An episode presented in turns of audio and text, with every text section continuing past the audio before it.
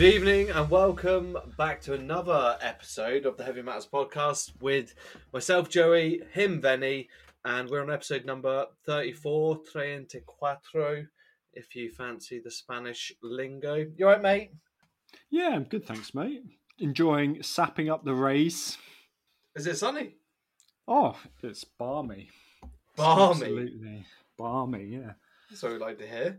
Um, yes, okay, yeah, especially 20 degrees tomorrow, so heat wave. Um, busy, busy week of work.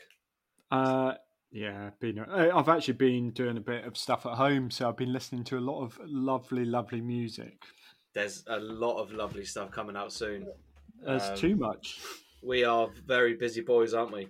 Oh yeah, oh yeah. We've got. Uh, you've got me on a tight schedule. I, I really do. You do. So uh, yeah, the next next few weeks, there's a lot of stuff coming out. There is loads of different mixes of uh, genre. I'm going to try and sneak some black metal in there at some point. Um, it's been a while since we've done black metal. It seemed like we did a few in the row in the bleak wid- midwinter.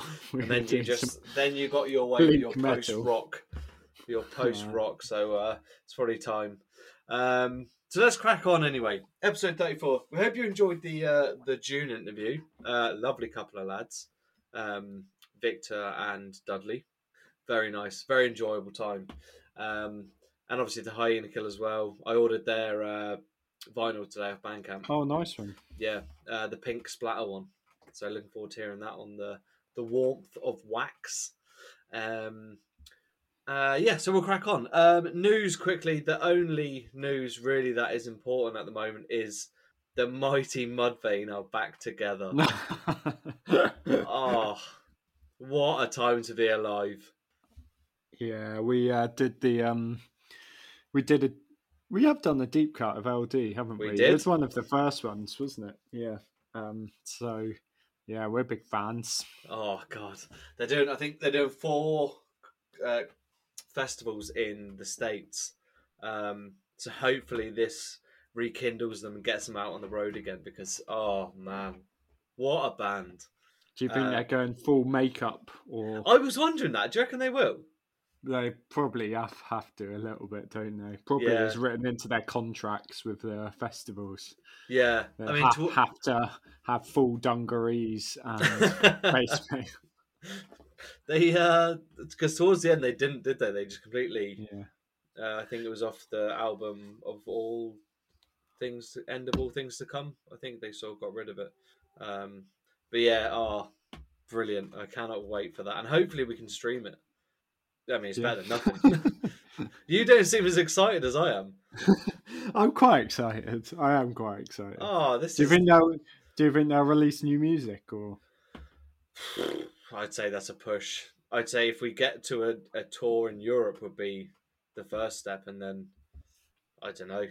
I mean, hell yeah! Now with um, Vinny Bulldog and Yeah, I Um, do I, I did meant to I haven't really thought of that. Have they are they still a thing or Well, up until Vinnie Paul dying, um, what was his name? Chud, Kurg, whatever.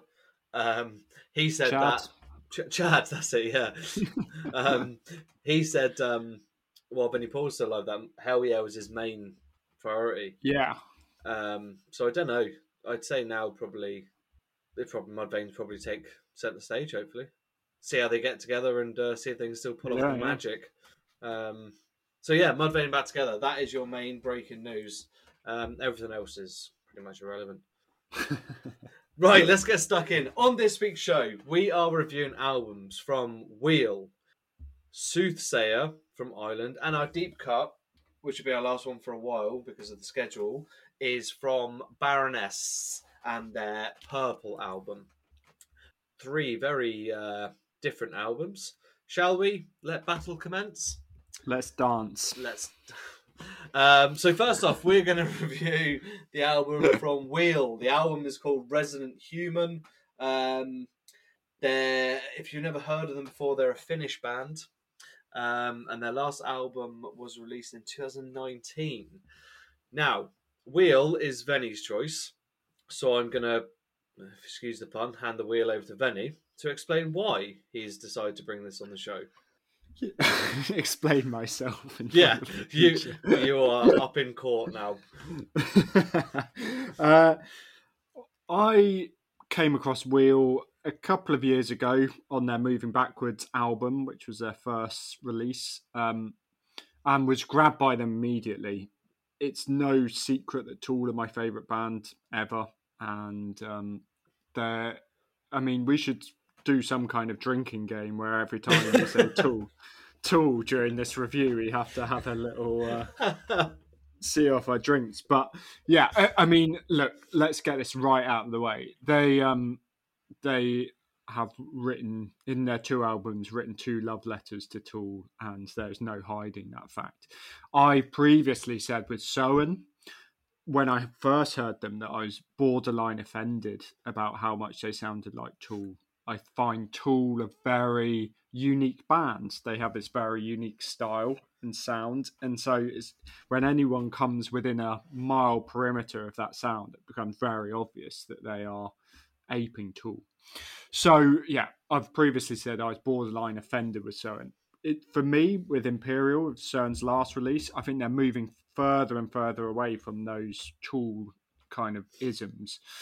Um, and sound very much their own proposition. And I was really positive about that last Soen album. I still listen to it all the time. Um, whereas Wheel, I think on that first album and, and with this release, you know, they've still got those very those genetic blueprints of Tool still still reign pretty high in the um in the mixing in the melting pot of that album. So so yeah, I I again to go back. So Soen, you know that borderline offended me when I first heard it. I kept with it, and I now really enjoy listening to all their albums. And so I think I was probably immunized a little bit. Um, the antibodies against the tool copying were there, so I wasn't quite so offended with Wheel. Um, so so yeah, I've been a bit more open minded, and yeah, really enjoyed the last album, and thought we'd give this one a try. If you were borderline offended of Soen taking on Tool sound, you must have thought Wheel was sleeping with your wife. to be- but as I say, I buried the hatchet a little bit with Soen, and so I had a bit more of an open mind with uh, Wheel. Okay, you uh, said this to me a few, maybe a month back to, to check this out, and before it was released, I checked out one of their previous albums. I think the um, Moving Backwards album you were talking about, and uh, I think I started jesting with you, saying like, "Are Tool aware that they they're covering them?" Because it is. I mean, you're saying borderline offensive. This is pretty much a straight up. I don't want to say rip off. That's unfair but co- a carbon copy of Tool. So if you like Tool, you will either Be very Love- offended. either or be you very love it. offe- yeah exactly you'll be you'll Yeah. either love it the fact that it sounds so much like Tool, or you'll be offended that it sounds so much like Tool. You're in a bit of a catch twenty two. Um, Yeah. I mean, I quite interestingly, um, which they probably want to slightly distance themselves from, but um, after their um, first album, they uh, they said something quite telling. They said some. The the quote was, um, "Whilst we're waiting for the next Tool album to drop, we might as well make." Uh, what we want the sound of the next Tool album to sound like. So they were very knowing. I, I mean, that was probably very much in the early days of the band. They probably want to distance themselves from that comment a little bit.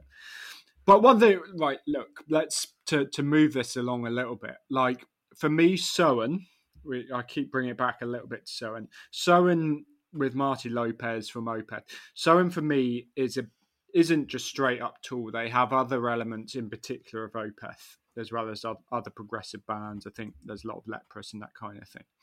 For me, Wheel is a bit more heavily le- leaning on the Tool influence, but they also instead of having that Opeth edition, they've got a, for me a quite strong Tesseract um, kind of flavour to them, and I feel that really strongly with the vocals. I feel it really strongly with the the bass driven nature of the music, and you know Tesseract are one of my favorite of the more, more recent British bands. So again, that's that's no bad thing coming for me. So, so for me, Soen sit in a slightly different pocket and to Wheel, um, but I, I like the influences of both bands. So, yeah, yeah, you're you're really trying to sell this to me, aren't you?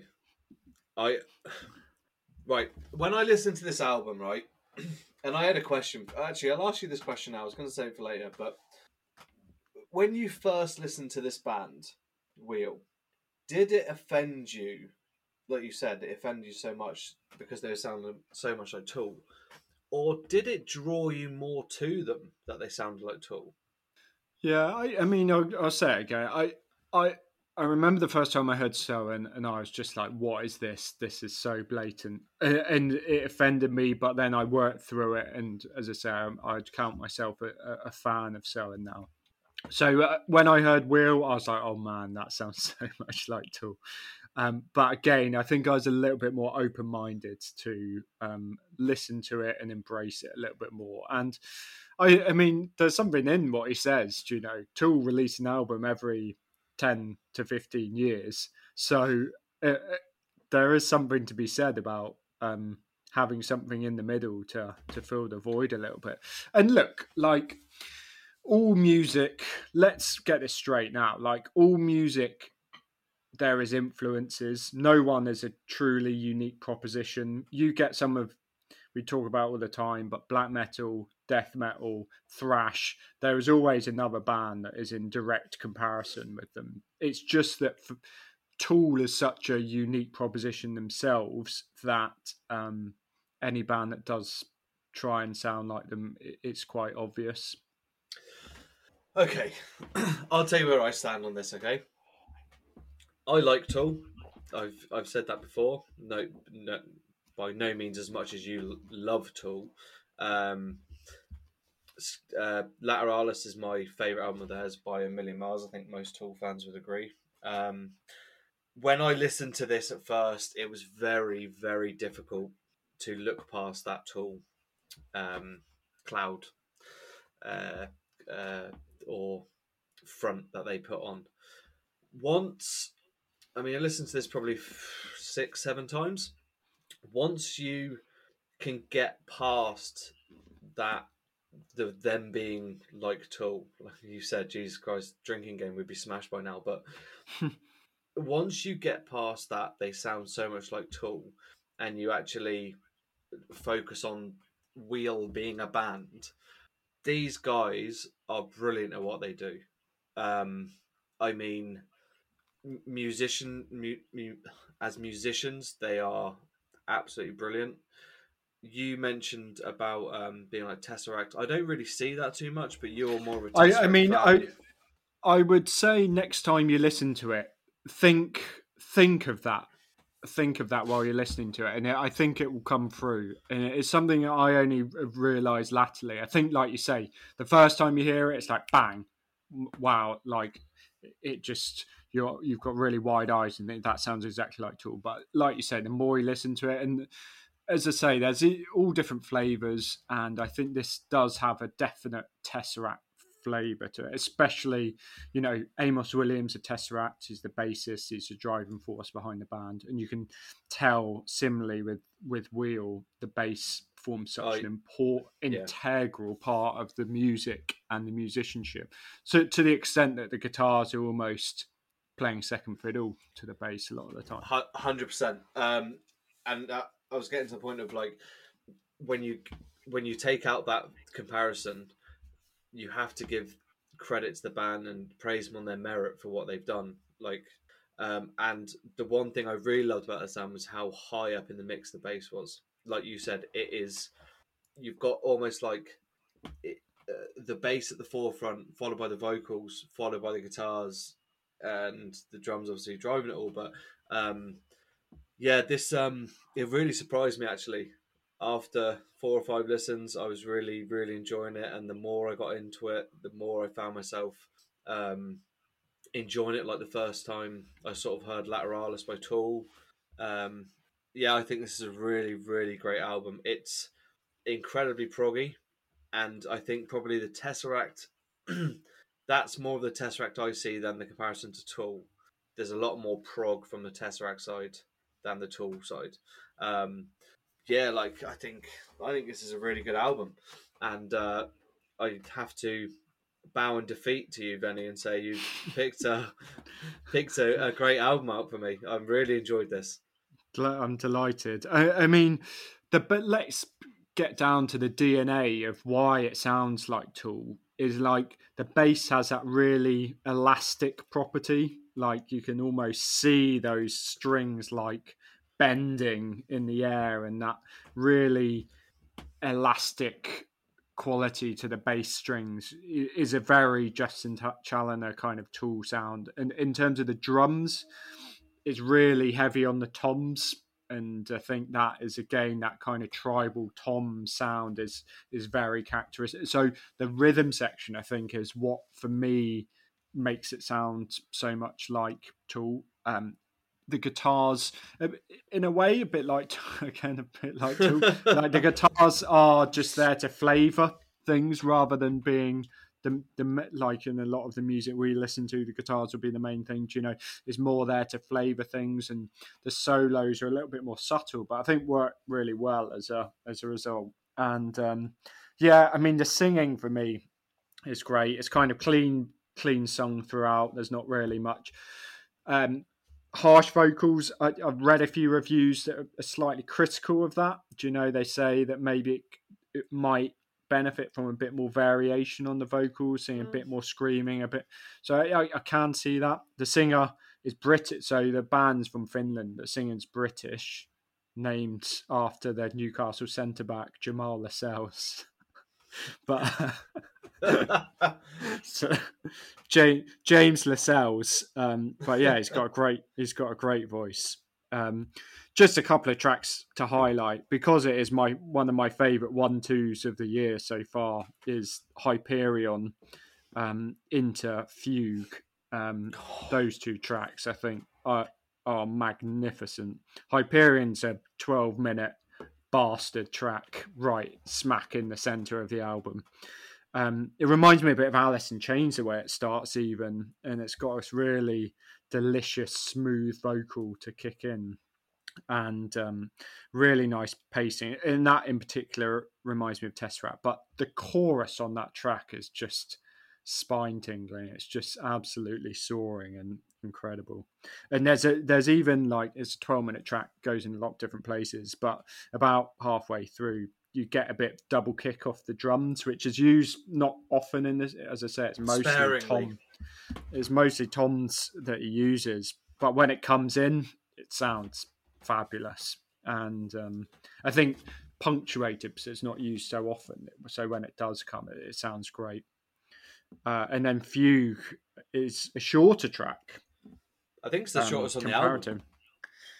At four minutes. Um, but oh, that bass riff I just oh my is... god, that is so um, catchy, isn't it?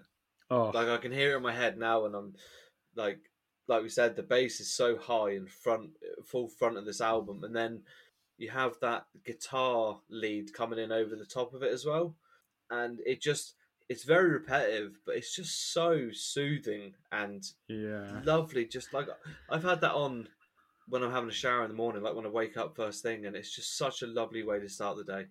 Oh yeah, it's and they do a thing in that track that's not particularly original, but they kind of start with one instrument, in this case the bass, and then introduce another instrument in the drums, and then another instrument in the guitar, building it in that way. And uh, I mean that's a trick that's been done since the dawn of time in music, but it just when it is such a delicious bass riff, it just it works really nicely on that. And it, and it is uh, such a great riff, isn't it?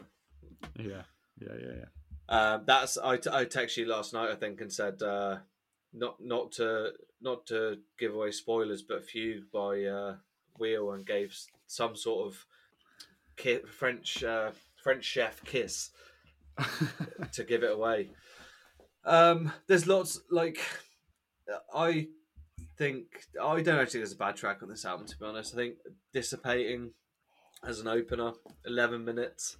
I love bands who open with um, "Ambition" and just say like, "This is us." Um, I think this it's a great drum-driven track in there. There's there's some like breakdowns. The guitar leads play all over the track as well. Um, and then towards the end, there's like a again the comparison, but a Maynard style long uh, vocal scream, and it just I, I think that's such a great opening track. But there are some I've made notes here. There's you know movement has a, a very punchy bass line similar to Soen in the feel of it. Um, Ascend is just I've put progalicious. It's four minutes long, and you know me being a huge Opeth fan, big fan of prog. Um, this is right up my street, and uh, yeah. yeah, I like- found that that is a track they can play live and they at festivals even, do you know, and I think most people would be able to hold on to that beat, whereas a, a lot of it on this album is pretty proggy and would probably float in the ether a little bit. Whereas that one I think is a bit more, you know, you can bang your head a little bit more to that. Um, so yeah, yeah, yeah. I, think it's quite interesting the way they've done it. Do you know, they've really it's just seven tracks really. So the last track's just kind of a a keys and synth outro. Um, so seven tracks, but like a few really long ones, a few really short ones. So I mean, it, it works well in my book. Yeah. So I'll go first because this is your pick. Um, I was torn, like Natalie Imbruglia, this rating, um, but I'm going to give it a seven, and the reason being is it it is very tool like, and I don't want to keep beating on the drum on this, but it's very hard not to see past that. But at the same time, Tool aren't my favorite band uh, either. So this is very much more up your street with pure, clean vocals um, and the layers of the sounds and everything. So for that reason, it's a seven for me. But I think maybe towards the end of the year, this could creep up a bit, um, given more time with it. Yeah, fair, fair dues. I, I mean, I I've been thinking a little bit. I'm quite aware of last week's nine out of ten. Um, I've been thinking about that rating a bit, and it, this is an eight for me. Um, I gave Imperial by Soen an eight earlier in the year. Um, but both of these albums I really love and I really play all the time. Um, but they're still not. They're probably not nine out of ten albums. But I, I can see them being higher up in my albums of the year list than June. If it does that make any sense to you? Yeah, I, yeah. I mean, they're just really to my taste, and they're, they're look technically brilliant albums. It's not to say they're not technically brilliant, but that June album, because it was that little bit different, and because it was that that uh, uh, and that's why I think that gets a nine. But I, I mean, I've just been thinking about it a lot this week, and I'm not sure whether that nine was too high or eight is too. But anyway, I, what I'm trying to say is, I really like this album. It's an eight out of ten, but I'll be playing it all year, and it will be in my albums of the year list without a doubt. As to be expected, to be honest, mate, with an album like Yeah. this. Textbook. Um, that was Wheel Resident Human. So we're going to move on to our next album, which is by a band called Soothsayer um, from Ireland, from Cork, and the album is called Echoes of the Earth. Um, this was my choice this week, and it came up on um, Bandcamp as a recommendation from someone. Uh, and I saw they're from Ireland. Obviously, me living in Dublin, so I was really excited to see because um, I think I said last week that um, you know, Ireland, the scene, we really only have sort of Primordial being the big boys, Altar of Plagues, and sort of Dead Label now making waves. So I was really excited.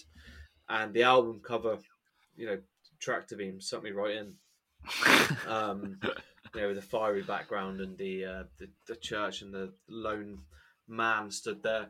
So it really um, sucked me in in that in that regard. And um, this is a a doom doom album um, essentially. Uh, they're on Tran- Transcending Obscurity Records, I think. I think is the name. Um, so yeah, they're from Cork, uh, five piece, and this is their debut album. Um, s- Doom really is, um, well, as the name suggests, is quite a very difficult genre to get into, isn't it? Um, like you, you know, thrash can be slightly uplifting. General metal is slightly uplifting, whereas doom, you, you you're really not too sure what you're going to get. Um, is that a fair statement? You think for that genre? Yeah, I mean, I find this album a very hard one to classify. Um, and Doom, when you say straight up Doom, you think of the the Godfathers of Black Sabbath, then you think of bands like Electric Wizard and those kind of bands with uh, marijuana styled, like ca- Cannabis Corpse or Bongzilla or Mammoth Weed Wizard Bastard or something like that, which are which is often quite slow, riff orientated, um, but also a bit kind of bluesy and not all to, not always sonically really heavy. Whereas this is really quite abrasively heavy. Um, to I mean, I've got my without any kind of reference to I've my classification for this would be blackened doom sludge. um, yeah, yeah, I, I, I would probably agree. Um, because it does that harsh, acerbic abrasiveness of some of those really heavy sludge acts like Eyehategod or Thou is a one that particularly uh, I think of as that really acerbic, like real kind of paint stripping. Um, but it has got that doominess, which is really slow and um, kind of sucks you into a bit of a vortex. But it also has got, I mean, it doesn't sound like black metal in the fast tremolo stylings of it, but I mean, if you just slowed black metal right down, then it might sound something like this. So I found it a really hard one to classify. And if you ask me for fans of, I wouldn't. I mean, I'm not huge in this in this realm really, so I'm probably not the best person to ask. But there aren't a lot of bands that I could immediately compare this to, and, and Thou is probably the best one that I've got. I don't know. Is that a compliment to the band? You think that you can't yeah, put them in? for sure. Yeah, yeah, yeah, for sure. Yeah, yeah, yeah, yeah, for sure. No, there's. I know exactly where you're coming from. Um, I, I don't really like putting bands in brackets. Of course, you know, yeah, yeah. you know, our scene is so great that um, it's just metal, but obviously there are subgenres, etc. Um, but I think Doom is the overlying one I had. Um, but there's definitely influences of black metal in there. Um, I hear uh, Batushka in terms of like the uh, samples with the, the monk style chanting, things like that. Um, and definitely there is sludge in there. But at the same time, you made a very good point that it's actually it's not as slow as you would expect from a normal sludge doom band. And this album has a great, um, you know, it it speeds up, it slows down. Um, the, the vocal styles are different. At times, it's very harrowing and sort of shrieks, and um, other times it's I use inverted commas up, uplifting.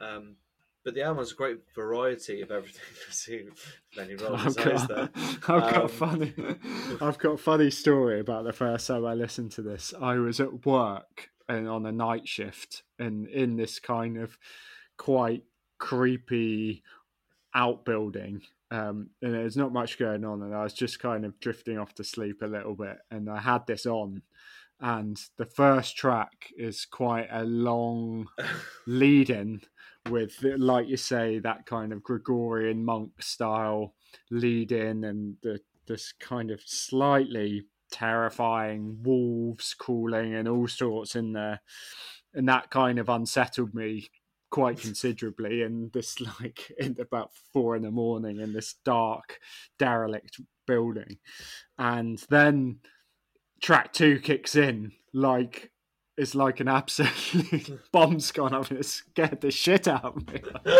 and I was like, I was terrified.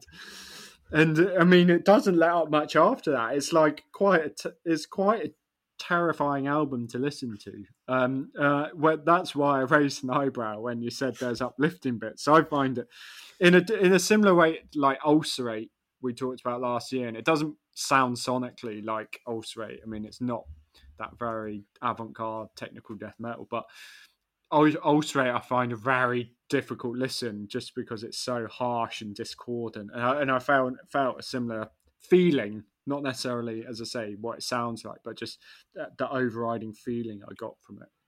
Well, I'll come to my point about uplifting in a few minutes. Um, but what you said there, the the opening track Fringe is very long. Yeah, very long. I I mean, but at the same time, I find tracks like this really set the scene for an album. Um, could it have been shorter? Yeah, they probably could could have chucked two or three minutes of it, but I think that's what they're going for in this in, in this album.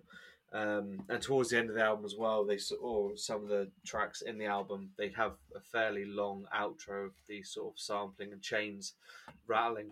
Um, but I personally think the the intro, if on first listen, really adds something to it. I think. Yeah, you, I agree. As, as you, as I've done this week, I skip the first track because I, you know, I've heard it once, I've heard it a million times, but um, yeah, like Outer Fringe, which is the second track.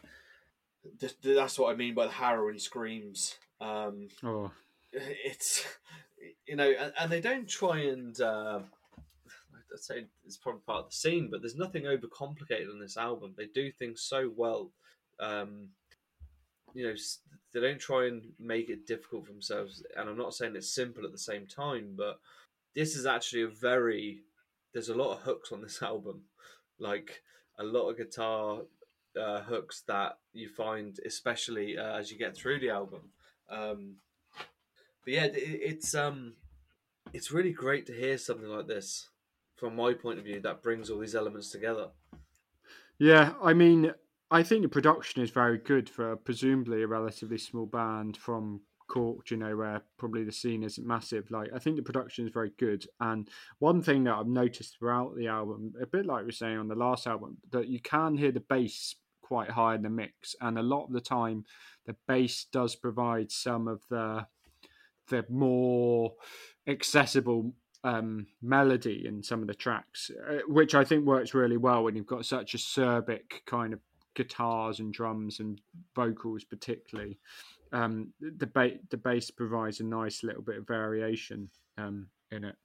I'm surprised to hear you say you actually think this production's quite good because usually on these sort of albums you uh, you slate them. No i think they get their point across well and they bring in these like what are again quite long songs. They bring in a lot of texture in them and i think the quite impressive soundscapes that they create. And I think it doesn't sound thin and tinny like some of the black metal releases that you're probably mm. referring to. It sounds quite um, still quite overwhelming at points, you know, and that's clearly what they're going for. Like the whole world's crashing in, do you know? Yeah, hundred percent, hundred percent. Um, I don't uh, like the production is spot on. I think for this sort of album, especially if you look at the cover and you're listening to it, I think that adds a bit of um, context to it as well. The way the production's probably done. Um, it, it, it, like you said, it it's a very atmospheric album. It's angry. You can hear frustration on it. Um, you know, it, it's slow. It's dark in places. I think this is a really, really good um, effort from, like we always say on the show, British and British bands, but bringing Irish into it now. I think this is a really great effort, and you know, for for guys from Cork uh, in Ireland, where the scene, like you said, is is not huge. Um, I think it's a really great effort, and the whole album for me. Um, when I said uplifting, sorry, let's come back to that. The first three tracks, is it one, two, three? Yeah. Uh, after War of Doves, um, Cities of Smoke Yes, what I mean by I wanted to, yeah, I wanted to talk about that track too. That's what I mean by uplifting. Now, you might disagree with me on this, and I'm sure you probably will.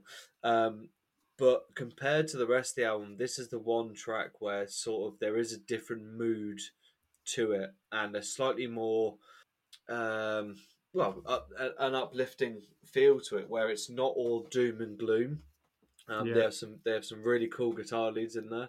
Um, Yeah, and good variants. You know, they have the sludgy riff still, but um, but then like they have sections of, uh, you know, sort of two thirds through the song, ferocious blast beats as well to add to it.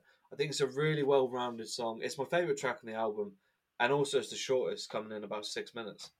yeah.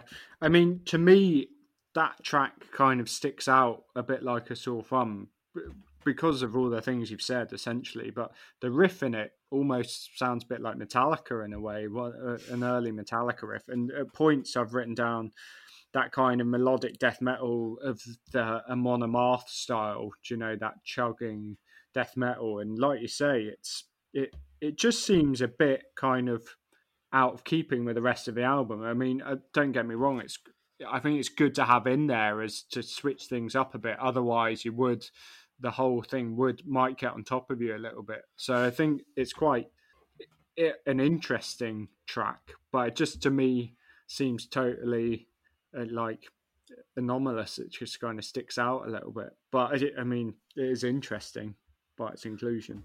That's what I meant by uplifting. that was my point on that. Um, Yeah. But yeah, I mean, on a whole, the, the album has different uh, moods to it, different uh, places you can go on with it as well. Um, I think it's a really, really good album um, for this genre, which, as you said, isn't sort of our. Um, I, I don't want to say specialty, but we, we don't listen to this genre that much. Um, but I think it's a really good effort from uh, a band we hopefully get to see sooner rather than later. Yeah, for sure. Um, I yeah, I found it quite a difficult one to review because of that reason. I, mean, I don't have too many reference points in this genre, but I think, like you say at the start, it's it's a compliment to the band. You know that it does sound a little bit different to what our what we're used to listening to, even being well immersed in in metal and heavy music in general. So yeah, um, difficult one to rate as well for the same reason. Um, yeah, I found it quite difficult. It is between a six and a seven for me, but I'll go for a seven given uh, given their lads from Ireland and you know we're on Is that, that- bit support supportive as possible. Yeah. Um, I again, I'm torn between the two ratings, and I think no, I'm gonna go. I'm gonna. Go, th- this is an eight for me. Um, like I can't sort of like it has everything that I love about metal. You know, especially the the sort of more black black metal style with the uh, vocals and the influences on there. So. It w- I would be very surprised if this doesn't make my end of year list. Um, yeah, as I said, look, really great effort. Um, so that was Soothsayer, and the album is called Echoes of the Earth. It's on Bandcamp now. Uh, I I got the CD as well coming on my oh, way. good lad. So hopefully, when uh, things open up, I might take it over and get it signed by them whenever they play next. Uh, Soothsayer, Echoes the Earth. And we move on now to our final section is our deep cuts, and this was a Venny choice. Um, it is Baroness and their album Purple, just purple. It, it is just purple, isn't it? Yeah, Is it called Purple or is it ref just because the reference of the? yeah. I think it's just called Purple. Yeah. Okay, all right, fair enough. Um, so yeah, Purple. This was released in 2015. Benny, back to you, sir. Why did you choose this?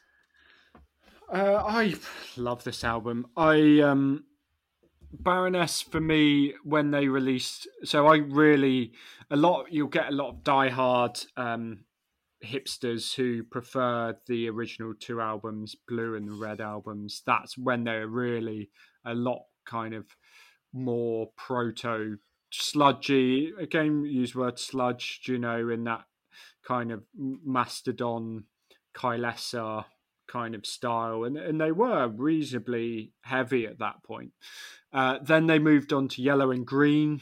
It had tracks like "Take My Bones Away," and that's really what hooked me in, um, and I really liked that. But uh, again, it was kind of a sprawling, big double album. Um, it went in a lot of different places. In, in it in itself, it is quite hard to penetrate just for that reason. When they released Purple, for me, they've done what a lot of good kind of prog bands end up doing, which is really just condensing their sound. Um, Mastodon did it with Once More Around the Sun. Um, Tesseract have done it on Sonder. So they go from these kind of really long, meandering tracks on double albums to really c- condensing it to its purest form, um, making it much more potent. And I think that's what the band do to great success on this album, and and for that reason, it is my favorite Baroness album. That's why I wanted to bring it in. Uh, yeah. So oh, it's definitely my favorite Baroness album by a long shot. Uh, I can't remember when I first heard this album. Actually, I, I was trying to think, but we'll come back to the the impact it had on me. Um, this was the it was the first album they did after the the accident they had in 2012. It was in uh, Bath, Bath in England, and uh, they I think there was correct me if I'm wrong, Benny, but all in all, I think there was uh, some terrible weather, and they the bus skidded off the road and fell down to a uh, uh, ravine, and I think they were in hospital for a fair bit bit of time um, during their tour, and then you know, I mean, this was what three years, three years after. So after recovering from, I don't know if near fate was probably uh, over the top, but um, potentially could have been um, for having a, a horrific bus accident to then releasing something out of this. Do you think maybe there was something in that that um, that's why they sort of condense the sound, perhaps?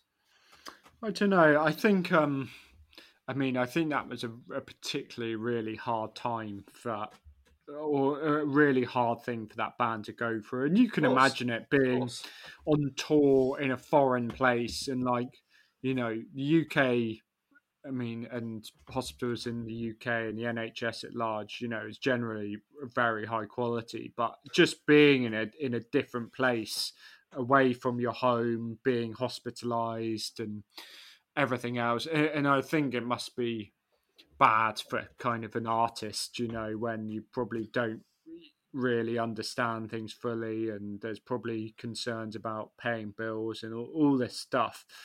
Um, and I think I, you know, I think life threatening probably is a fair thing. Definitely limb threatening, and again, you've heard, you know, what happened like the Ghost Inside and their bus crash, and what happened to guys in that band losing limbs and whatnot. So it was clearly a really traumatic experience for them, and I think you can hear a lot of that pain and frustration on this album, whilst it is in places very poppy and uplifting. There are also tracks like Chlorine and Wine where you can kind of feel you can tell he was in a quite dark place when writing it. But yeah, I mean, maybe just going through that experience did lead to a change in philosophy and a change of uh, direction potentially. Well, I find this album incredibly uplifting. Yes. Um, now, whether that was sort of a part of, like we said, that the crash sort of um, made it part of that. But I think this album is. I was. I had it on today, and I was out um, walking the dog in the sunshine. I had it on, and just you know, from the opening Morning Star into Shock Me, and then you know, disappear. Sorry, I disappear. Sorry, try try to disappear. Yeah. I was thinking of uh, Metallica then. Um, yeah, try to disappear. Chlorine and Wine, like you said, just every track is so, and the sun was shining, and it just, the whole experience was just so wonderful. Um, and this album, I haven't listened to it for ages actually until you said. Um, I mean, I have it on vinyl, but just haven't listened to it for a while. It's it's a real summer summer album, isn't yes. it? Yes. Yeah. I mean, I think that goes for all bands like in that scene, like Red Fang and Kylesa Mastodon to agree. Clutch, you know, it all sounds much better in the sun. And yeah, it is really uplifting. I mean, I don't know what you think about John Dyer Baizley's voice. Um, I think it's not for everyone, um, for sure. I, something about it I really love. I mean, I love its kind of honesty and it's the harmony that it gets. Um, but there's still it's still got an edge to it, do you know? And I think on this album they use a lot of layering and the vocals, and it just it just sounds kind of really sounds really great and uplifting. I think. Yeah, it's funny because I think this is where we really differ in one of the big things we differ at in our style of music is vocals. And we've said it before about Sam Carter from Architects, where it, it grates me to an extent, whereas you you now got through that and you like it. Whereas I really love John's voice, um, and especially on "Try to Disappear," he really hit in the chorus. He really accentuates his vocals to, to almost like breaking point, and I think it's absolutely brilliant. I I love his vocals on this. Yeah, I yeah, I agree. No, no, don't get me wrong. I, I agree, but I just think he's not like we talked about the Wheel record. You know, those vocals are clean and polished and harmo- and melodic and harmonic. You know, he could be a pop singer and no one would bat an eyelid, whereas John Dyer Baizley couldn't be. Um, but I think the uniqueness of his voice and the way he gets a tune out of it, I think is is really original and compelling in itself. You know, so um, yeah. And one thing I'd say is that on this album, I think what they do well with his voice is a lot of layering of it and harmonizing of vocals. Um, and in the subsequent album, when they recruited new guitarist, I can't remember her name, but they used Mel. Oh no, I couldn't say, um, but they used two male-female harmonization of the vocals, which again is really potent. I think on that on Golden Grey, so I think that works really well. But yeah, um, the other thing to say, I think, like you sometimes think of Baroness as a little bit lightweight. Certainly on Blue and Red, they were heavyweight, and that was chunky old sludgy riffs.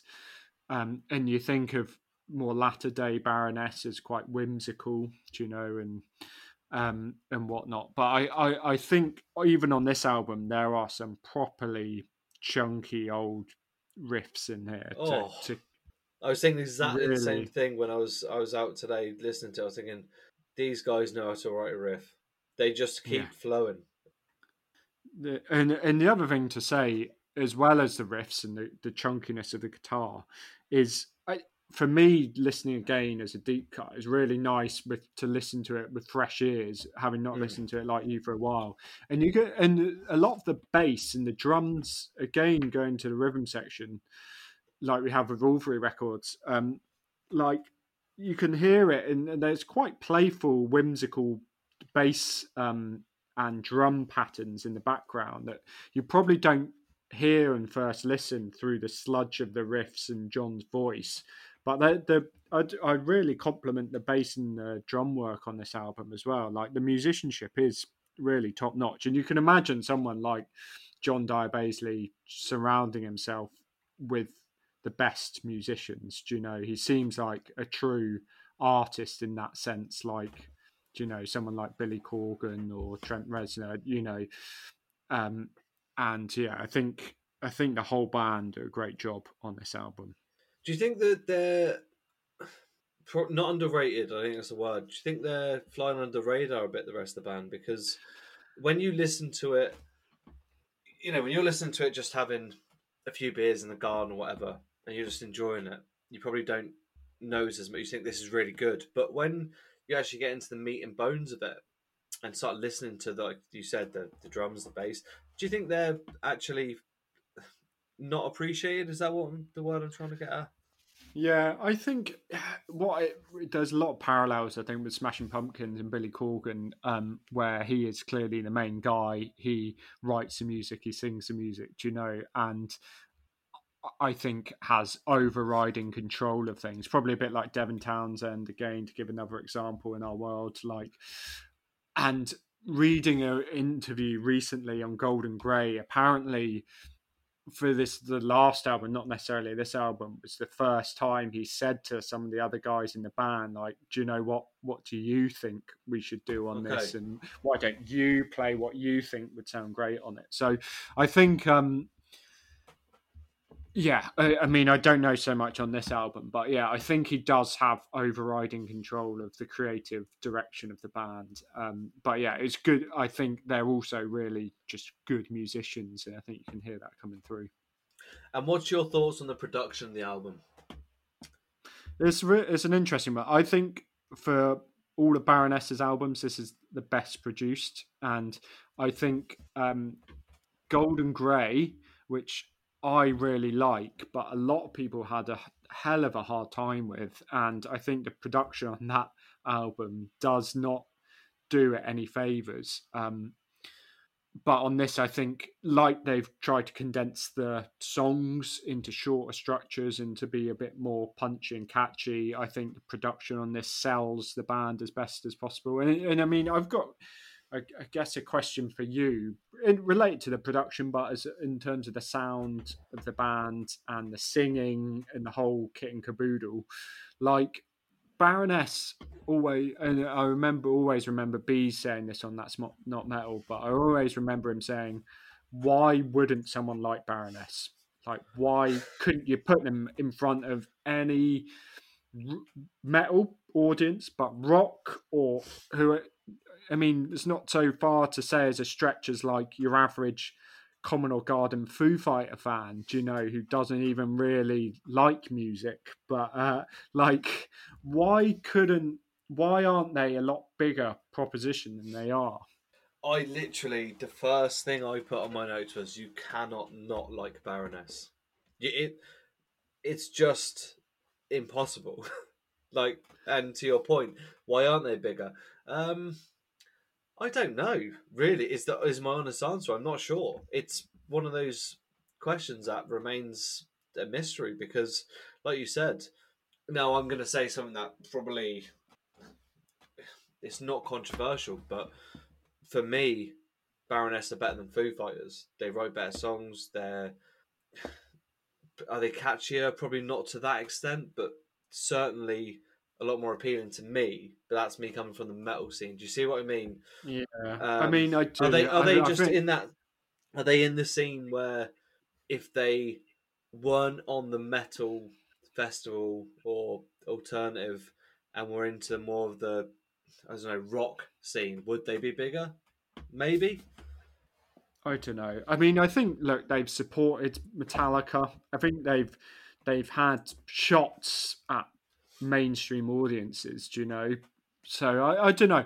One thing I I thought about it was like Purple for me. Like I say, is a very much condensed form. It's got tracks like "Shock Me" that for I bloody love, but it is a Love really off of that. it's a really punchy pop track. Like you could call it a pop track as far as do you know? Um, and one thing that maybe has gone against them over the years is because they are artists with their own creative direction. I think if Baroness had done five albums like Purple, I think they might be really a, lot bigger than they are. But you've got the heaviness of of red and um, blue, and then you've got green and yellow and gold and grey are similar in my book that they're both sprawling double albums that are kind of go in a bit kind of whimsical, strung out, proggier directions. And so Purple for me is the only real one that could have the mass appeal. Um, and maybe that's why they aren't bigger because they've not written five purples. But Yeah, and maybe that's the direction they want to go. You know, yeah, well, yeah, like yeah, of course, yeah, yeah, and Um, and good on them. Like, yeah, don't get me wrong, good on them.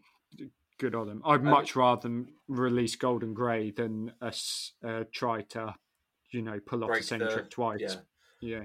Uh, John uh, curated Roadburn, I think, a couple of Yeah. years ago, didn't he? Um, so there's obviously a lot of. I mean, Roadburn is one of the most diverse festivals, I think. And So- just on that point, just while just while you mentioned that, like to to what I was saying earlier about the hipsters, like apparently Baroness is set during Roadburn in a big room, um, and they kind of did like a retrospective of their career and started at the beginning and then worked their way through, and they had all the huge crowd for the early part of the set for for red and blue, and then everyone started petering out for the latter part, which I find personally difficult to believe because I just love Yeah. the latter stuff. But but yeah, that that's kind of the hipster policy anyway. Jesus, that's uh, that's quite offensive as well, isn't it? All Yeah, especially for them. Yeah, especially the man who's curated the whole Yeah, yeah. festival, which presume, presumably you've loved. But Yeah. Um, yeah, that's, that's a real shame. Um, just coming back to some of the songs then. So, Shock Me oh, is, like, I mean, my note here, like, luscious keys that open the track, then this huge wall of sound. The chorus is massive, and the best part of this song is the solo. It really, like, put this track on and don't have your mood, like, your mood will increase hundred percent after that solo. It's just so uplifting. I bloody love the ass off this track. yeah. I mean, this is really, and this is kind of what I mean about them going in a that. I don't want to use the word commercial. It seems like a dirty word, but for Shock Me, it is like a pop track. Those synth keys are really quite like 80s synthy, poppy keys that kick off the track, and um, the chorus is just an an- Oh. it's just anthemic. I mean, I love just roaring along live to that. I just think it's so catchy and so cool. And yeah, that that is one of those solos that you know again is a cliche, but you can almost sing along to that solo like it's one of those. I can hear it And I just- now. Yeah, and I just this is what I mean. I don't know why old or young you wouldn't just get that track and just love it. And like I just think of our mates that we go to download with, and you know, is a diverse crew and they like lots of different things. But I just don't know why I can't think of one of them that wouldn't like that. So it just Yeah, do you know what I mean? Even the guys that oh, let's not get into specifics, but I just can't see why they wouldn't like it. and I think I seem to remember. It might have been our first or second year after we, we met up again at Download and Baroness played, and they were playing songs of this album in, in the sunshine, and just oh, I just closing my eyes now, seeing that second stage, and then playing this, and you know everyone just having such a good time. Like Baroness are not a band like where, say, if you went and saw Ministry on the second stage, or Slayer on this, or Parkway Drive, where there'd be loads of pits. You don't get that Baroness. It's like Clutch, like you said earlier. You just sit there, have a beer, nod along, and just have the best time along to them. Oh man, take me there now. I would. Oh. like, oh, I would kill. I'd actually kill to be.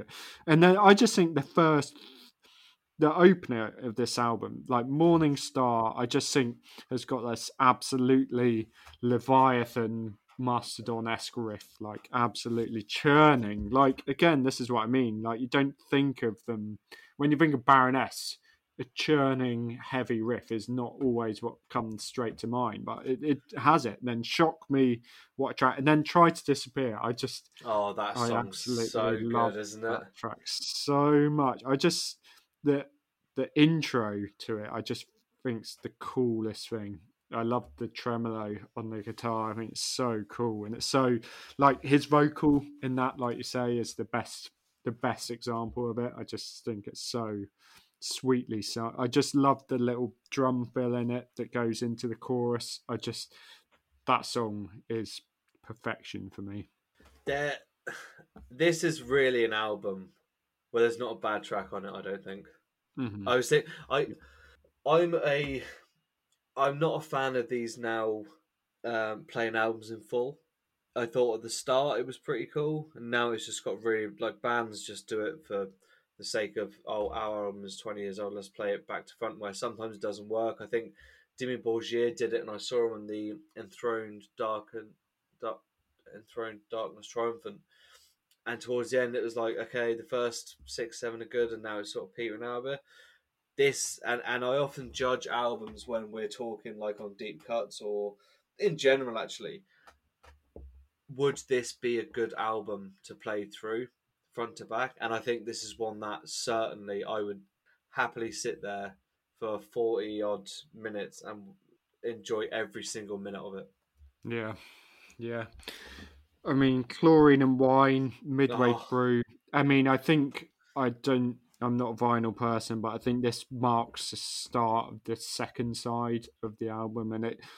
This, I think, is his kind of nod to his time in hospital. I mean, the, the mention of chlorine just kind of makes you think of that smell of hospital. But the the delivery of his vocal in that track is just absolutely heart wrenching. I think this is the one you think like you know the first bit of the album is quite upbeat, but this is the one for me that I just you just think of the trauma of it all. And I, it's funny, I was we went to a wedding um, in the Bristol kind of area, and we are driving back to Dorset and I was driving through that area of Bath. Just you go kind of round Bath, and there are these beautiful kind of big valleys and hills. I don't know what their name is, but they're they're actually so pretty. You see all the guys out cycling the big hills there, and I was just thinking, I just couldn't help but think of the bus crash there. So you Yeah. can totally imagine, like you can look around at the scenery and totally imagine it on a dark, rainy night of because it is so undulating the landscape. But yeah, I could, I could just, I just couldn't help but think of it, even though it's like eight years after it all happened. But um, yeah, so that track I think really, um, yeah, that feels like his nod to the the trauma in hospital. and you can almost hear his voice breaking in parts of that song as well, which is really um really stands out. And like you said, you know his nod to that, and you know, I'm sort of like singing it in my head now, and the the lyrics, and you think it must have been such a hard time to, but such so good as well for something great to come out of it. On the flip Mhm. side as well, you know. Um, yeah, like there isn't a bad track on this. Um, I put it on again and said I hadn't listened to it years, and I just had the best time. It, like you said, like revisiting it almost. I mean, it must have been three years since I've listened to it. I'd say I've probably heard bits here and there, um, but yeah, what what a great time! And it's I'm really glad you've picked this because we're coming into that summertime now where Yeah, I can't wait to have this on the barbecue going, a few beers, and not offending the neighbours with my usual racket. yeah, fact. Yeah, I totally back that. I, I, I'm not a vinyl person because I think it would be like a heroin addiction to me. You know, it's like be a destitute bum on the street, like trying to get money to Give buy me vinyl. so I've, I've not gone down that route, but if I did, I this would be a record I'd definitely be getting on vinyl. oh, I definitely. It it must sound sumptuous. so warm. It it Yeah. does sound. It sounds brilliant. Um, you'll be on that route not before long, I'm sure. I'll be down down, down the pound savers, like trying to scrounge some money for. um, so that was uh, us talking about Baroness uh, Purple Album. I hope you enjoyed our time tonight. I hope you enjoy the albums we reviewed because I certainly have. Um, next week, I think we're reviewing, or we're going to go on Cannibal Corpse. What's in the schedule, mate? I don't know. I haven't got it in front of me. my my Excel spreadsheet spreadsheet, is not it's not there. Um, oh, Vanny, what are we doing? We're gonna do the crown, aren't we? Oh, that's right. Yeah, yeah. The Crown, Cannibal Corpse. Oh, as, as I ranking. Oh, Asaya. Yeah, Asaya.